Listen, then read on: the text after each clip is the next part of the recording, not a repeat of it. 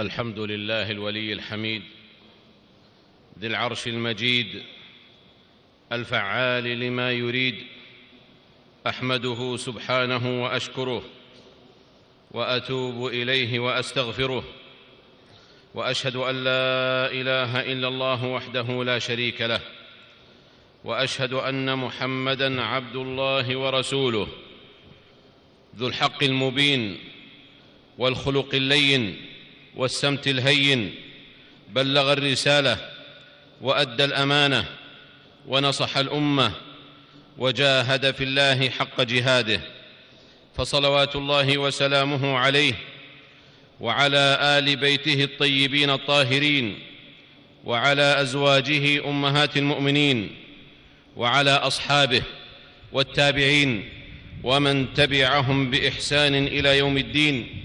وسلم تسليما كثيرا. أما بعد فأوصيكم أيها الناس ونفسي بما وصى الله به نبيه صلى الله عليه وسلم وما وصى به الأولين والآخرين إذ قال جل شأنه ولقد وصينا الذين أوتوا الكتاب من قبلكم وإياكم أن اتقوا الله ألا فاتقوا الله عباد الله. وراقبوه في السر والعلن والغضب والرضا والمنشط والمكره. فإن التقوى عهد بين المرء وبين ربه فمن وفى به أحبه الله. بلى من أوفى بعهده واتقى فإن الله يحب المتقين. أيها الناس أيها الناس إنه لم يعرف على هذه البسيطة. أحد تواطأ خصومه على ظلمه والبطش به والتضييق عليه في نفسه وأهله وماله ودعوته مثل رسول الله صلى الله عليه وسلم بأبي هو وأمي صلوات الله وسلامه عليه. فقد نصب له العداء فقد نصب له العداء الجسدي والمعنوي فقد نصب له العداء الجسدي والمعنوي فأوذي باليد وأوذي باللسان. اتهم بالكذب وهو أصدق الناس وبالجنون وهو أعقل الناس وبالعرض وهو أعف الناس. ألقي عليه سل الجزور وكسرت رباعيته وشج وجهه حتى سال الدم عليه ورمي بالحجارة. فما ظنكم يا عباد الله؟ فما ظنكم يا عباد الله بصادق يكذبه قومه؟ وما ظنكم برؤوف يقسى عليه قومه؟ وما ظنكم بطاهر عفيف يقذفه قومه في عرضه؟ وما ظنكم بمن جمع الله فيه خير خصال البشر فيكيد له قومه كيدا ويبرمون له أمرا؟ فيطردونه من داره ويخرجونه من أرضه. أليس هذا كله؟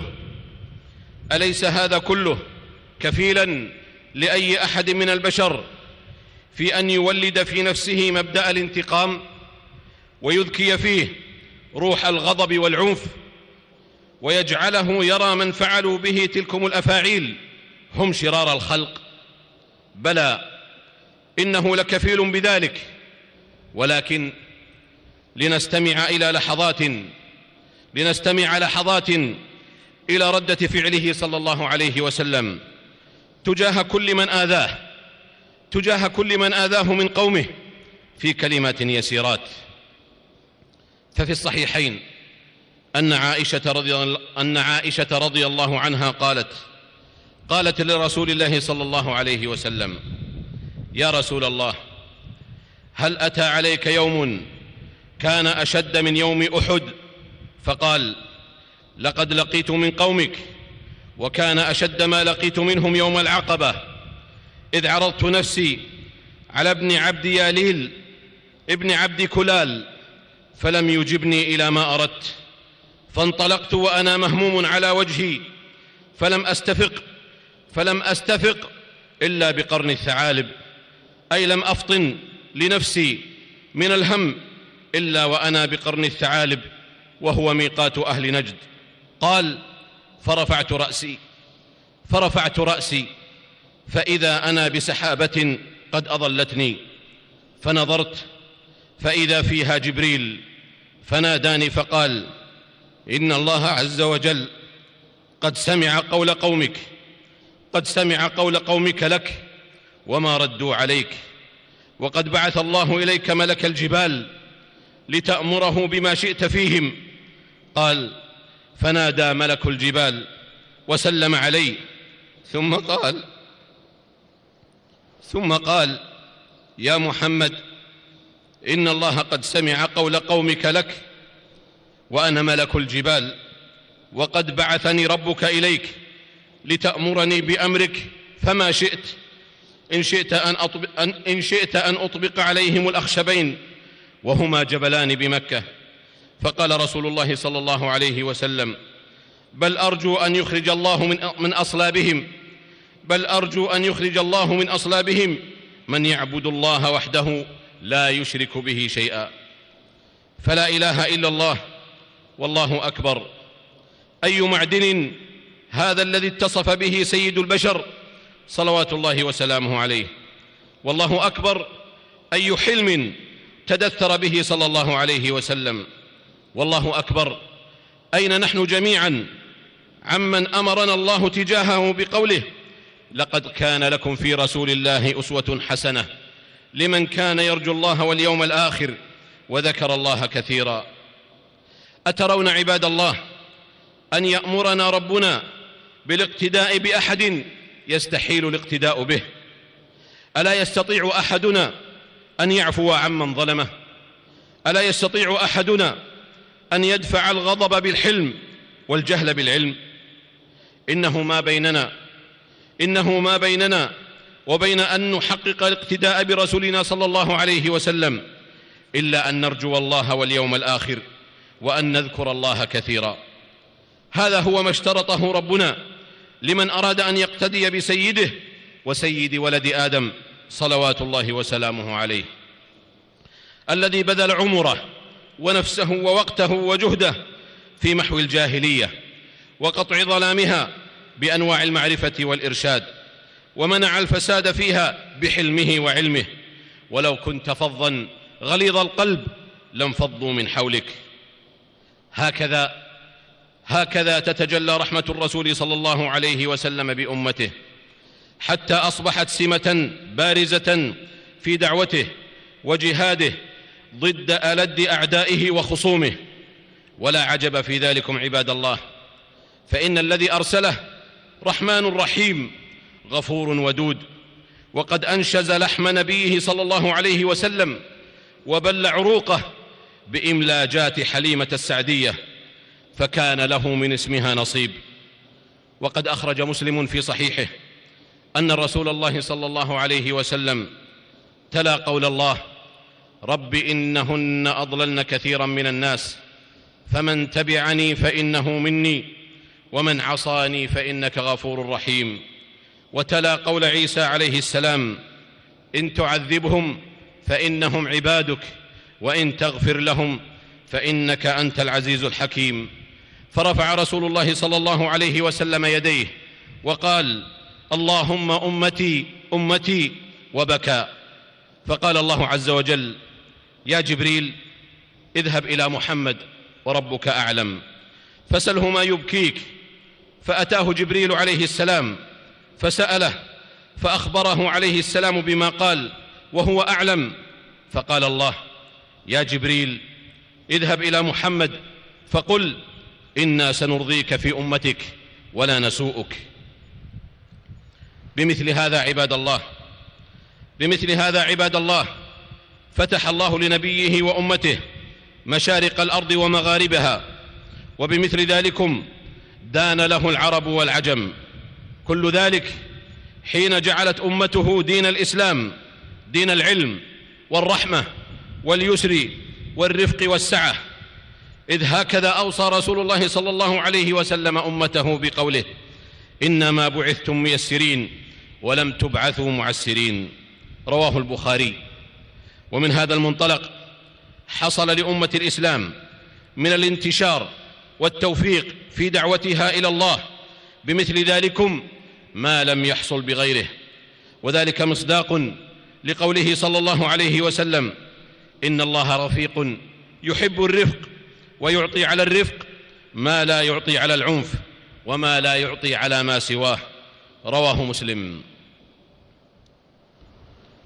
ثم لقد دارت رحى الأيام. ثم لقد دارت رحى الأيام بالنبي صلى الله عليه وسلم. ليأتي اليوم الموعود الذي. الذي يفتح الله به عليه مكة. فيطوق بلد من طردوه وشتموه وآذوه. وقاتلوه وزلزل بهم المؤمنون زلزالا شديدا ويدخل المسجد الحرام ويطوف به ثم يجلس بالمسجد والناس من حوله والعيون شاخصة إليه والقوم مشرئبون إلى معرفة صنيعه بأعدائه شروخهم وشيوخهم فلربما فعل بهم الأفاعيل. فقال كلمته المشهورة يا معشر قريش ما تظنون أني فاعل بكم؟ قالوا خيرا أخ كريم وابن أخ كريم. قال فإني أقول لكم ما قال يوسف لإخوته لا تثريب عليكم اليوم اذهبوا فأنتم الطلقاء. فيسلم حينها العظماء ويتوبون كأمثال هند بنت عتبة وعكرمة بن أبي جهل ويؤوب إليه الشعراء الذين هجوه فيعتذرون إليه كابن الزبعرى كابن الزبعرى وكعب بن زهير فلا ينال الجميع منه إلا العفو والتغاضي رضي الله عن صحابة رسول الله صلى الله عليه وسلم أجمعين. هذا هو نبي الإسلام هذا هو نبي الإسلام يا من تدعو إلى الإسلام. وهذا هو رسول الجهاد يا من تدعو إلى الجهاد. وهذا هو الحبيب يا محب وهذا هو رسول العلم. يا من تنشد العلم وهذا هو رسول الرحمة. يا من بليت بالعنف والغلظة. لقد جاءكم رسول من أنفسكم عزيز عليه ما عنتم حريص عليكم بالمؤمنين رؤوف رحيم.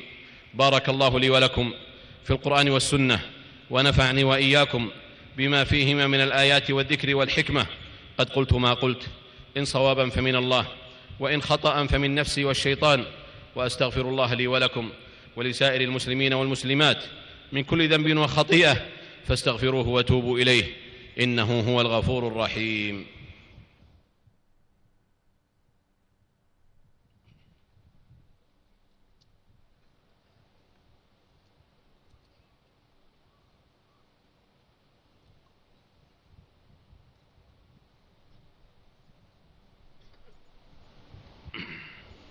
الحمد لله وحده والصلاة والسلام على من لا نبي بعده وبعد. فاتقوا الله عباد الله واعلموا أن خلق الرحمة والرفق والحلم في النبي صلى الله عليه وسلم قد بدا ظاهرا جليا في أسلافنا عبر التاريخ في سلمهم وحربهم وسرائهم وضرائهم. فهم كما قال شيخ الإسلام ابن تيمية رحمه الله المؤمن إن قدر عدل وأحسن وإن قهر وغلب صبر واحتسب. كما قال كعب بن زهير أمام النبي صلى الله عليه وسلم منشدا ليسوا مفاريح إن نالت رماحهم يوما وليسوا مجازيعا إذا نيلوا. وقد سئل بعض العرب عن شيء من أمر النبي صلى الله عليه وسلم فقال رأيته يغلب ولا يبطر ويغلب فلا يضجر.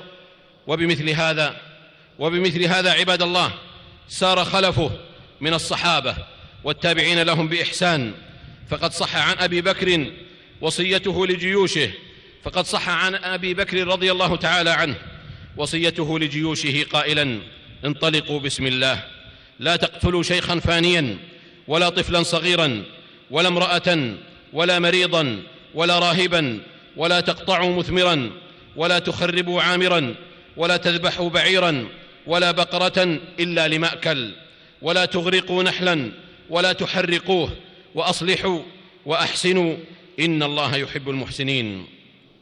فكانوا رحمهم الله يدركون أن الجهاد في سبيل الله إنما شرع لرحمة الخلق ولإخراجهم من الظلمات إلى النور. فلذلك أيقنوا أن تلكم الأشياء تنافي ما شرع لأجله بخلاف فعل أعداء الإسلام بالمسلمين في حروبهم حيث أوجزه الله في قوله كيف وإن يظهروا عليكم لا يرقبوا فيكم إلا ولا ذمة وقد أخرج البخاري في صحيحه عن أبي هريرة رضي الله تعالى عنه قال بعثنا رسول الله صلى الله عليه وسلم في بعث وقال لنا إن لقيتم فلانا وفلانا لرجلين من قريش سماهما إذا لقيتم فلانا وفلانا فحرقوهما بالنار. قال ثم أتيناه نودعه حين أردنا الخروج. فقال إني كنت أمرتكم أن تحرقوا فلانا وفلانا بالنار وإن النار لا يعذب بها إلا الله. الحديث. تلكم عباد الله تلكم عباد الله هي مدرسة محمد صلى الله عليه وسلم وذلكم هو ميراثه. ولن يصلح حال هذه الأمة إلا بما صلح به حال أولها. وإن أمة يقودها الجهل والشح والقسوة والأثرة وحب الانتقام لحري بها. أن تؤخر يوم النصر ولا تقدمه. وأن ترجع وأن ترجع بنفسها القهقرى لا أن تبلغ المقدمة. وما لم يكن العلم وما لم يكن العلم قائدها فسيوردها الجهل غياهب الذل والصغار حتى تكون كالقصعة حتى تكون كالقصعة تتداعى عليها الأكلة. فما من صلاح وإصلاح إلا والعلم رائده وما من فساد وإفساد إلا والجهل منقده إذ هو غاية الأعداء في الأمة. وهو المنحة التي يمنحها لهازم أمتنا لأعدائها على طبق من ذهب. ولقد صدق من قال ما يبلغ الأعداء من جاهل ما يبلغ الجاهل من نفسه. هذا وصلوا رحمكم الله على خير البرية وأزكى البشرية. محمد بن عبد الله صاحب الحوض والشفاعة. فقد أمركم الله بأمر بدأ فيه بنفسه وثنى بملائكته المسبحة بقدسه. وايه بكم أيها المؤمنون فقال جل وعلا يا أيها الذين آمنوا صلوا عليه وسلموا تسليما. اللهم صل وسلم على عبدك ورسولك محمد. وارض اللهم عن خلفائه الأربعة أبي بكر وعمر وعثمان وعلي وعن سائر صحابة نبيك محمد صلى الله عليه وسلم وعن التابعين ومن تبعهم بإحسان إلى يوم الدين وعنا معهم بعفوك وجودك وكرمك. يا أرحم الراحمين اللهم أعز الإسلام والمسلمين اللهم أعز الإسلام والمسلمين واخذل الشرك والمشركين اللهم انصر دينك وكتابك وسنة نبيك وعبادك المؤمنين. اللهم فرج هم المهمومين من المسلمين ونفس كرب المكروبين واقض الدين عن المدينين واشف مرضانا ومرضى المسلمين برحمتك يا أرحم الراحمين.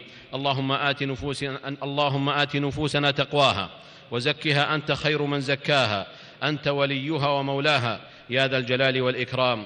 اللهم أحسن عاقبتنا في الأمور كلها وأجرنا من خزي الدنيا وعذاب الآخرة. يا حي يا قيوم اللهم أصلح أحوال المسلمين في كل مكان.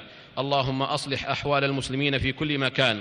اللهم كن لإخواننا المستضعفين في كل مكان. اللهم كن لهم. اللهم انصرهم على عدوك وعدوهم. يا ذا الجلال والإكرام. اللهم آمنا في أوطاننا وأصلح أئمتنا وولاة أمورنا. واجعل ولايتنا في من خافك واتقاك. واتبع رضاك يا رب العالمين. اللهم وفق ولي أمرنا لما تحبه وترضاه. من الأقوال والأعمال. يا حي يا قيوم اللهم أصلح له بطانته يا ذا الجلال والإكرام. ربنا آتنا في الدنيا حسنة وفي الآخرة حسنة وقنا عذاب النار. سبحان ربنا رب العزة عما يصفون وسلام على المرسلين وآخر دعوانا أن الحمد لله رب العالمين.